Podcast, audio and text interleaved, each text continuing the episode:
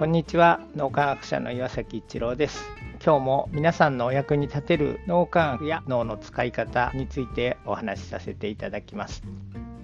できているところ良いところ可能性に目を向ける。ちょっとでも成長できているところに目を向けることで脳が成長進化をしやすくなります。僕は昔かなり強い古分離思考だったのでできていないところダメなところを改善してこそ成長できると思っていました。そして自分自身にたくさんダメ出しをしていました。ところが脳の仕組みを理解していくとそうはなっていないということに気づいたんです。脳はできているところ良いところ可能性に目を向けてそのことが実感できるとさらに成長したい。いというエネルギーが湧いてくるということです。それは言い換えれば前に進みながらちょっとでもできたところ成長したところに目を向けると自家発電的にどんどんエネルギーが充電されさらに成長したいというエネルギーが高まってくるというそんな仕組みになっているということが分かってきました。この前に進みながら自家発電的にエネルギーを高めるということが脳にとっては非常に重要です。もちろん物事を改善するできてないところをできるようにする。自分自身をより改善していくっていう気持ちも大切切なんですけれどもできていないところにばかり目を向けてここをちゃんとできなきゃダメじゃないかみたいなダメ出しを続けていると前に進むためのエネルギーがどんどん枯渇していきます。それがひどくなると心が萎えてしまう。場合によっては鬱になってしまうようなことも起こります。以前はできたところ良いところ可能性に目を向けていたのではこれができたからもういいんだ。成長しなくてもいいんだという気持ちになって逆に成長しないんじゃないかというふうに思っていました。そのような考え方が出てくるというのは古分離思考の脳の使い方をしている時です。それは大きな目的とか夢そして手元で行っていることそれが分離してしまっている古分離思考の脳の使い方をしている時に起こります。それに対して共同体思考という脳の使い方をしている時には大いなる循環大きな目的大きな夢に意識が向けられている。その一方で今手元でできること何をしたらいいのかっていうところにも目が向いている。だから全体が分離していない状態になります。大きな視点で全体が分離していない一体で捉えられる脳の使い方が共同体思考ということです。例を挙げてお話しするとオリンピックで金メダルを獲得したオーストラリアのある水泳選手はスタートが遅い。スピードに乗るのに時間がかかる。しかし後半の追い上げが非常に得意というそういう選手です。この選手のコーチはそのことをよく知っていたので後半の得意な追い上げの練習をたくさんできるようにしたそうです。得意なことはどんどん成長していける。そうしてるうちにもっと成長したいというエネルギーが高まってきたと言います。このコーチはもしうまくできていないスタートダッシュやスピードにもっと速く乗れるような前半の練習ばかりしていたらこの後半のスピードは出せなかったし金メダルも取れなかっただろうと言っています。自分の得意なことがどんどん伸ばせている成長できているという波に乗った時こそもっと改善するには全体のタイムをもっと速くするにはという強いエネルギーが起こってきます。このエネルギーが高まってきて波に乗った時にスタートダッシュや前半のスピードアップも後半の追い上げと一体として練習にさらに熱が入るようになります。このような自家発電的にエネルギーが高まってきた時にいろいろなことができるようになるというそんなイメージです。だからできているところ良いところ成長に目を向けるというのは脳が成長進化しようというエネルギーを自ら発生させられるそのエネルギーをどんどん高めていくというその状態を作るという意味で大切ということです。このような脳の使い方を共同体思考と言います。僕自身もともと分離思考が強かったんですがこうやって共同体思考の脳の使い方が少しずつできるようになってきたというのは脳磨きを毎日続けているからだと思いますしこれがこうやってずっと続けられているというのも皆さんが一緒に脳磨きをしてくださっているからと改めて感謝の気持ちでいっぱいです。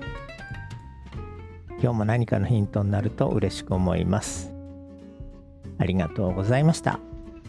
この3分脳磨き気に入られた方はメルマガでも脳磨きのことを発信していますので脳磨きメルマガ検索してみてください。どちらからも脳磨きあるいは最新の脳科学のことを学んでいただくことができます。皆さんのお役に立てると嬉しく思います。今日も素晴らしい一日をお過ごしください。脳科学者の岩崎一郎でした。ありがとうございました。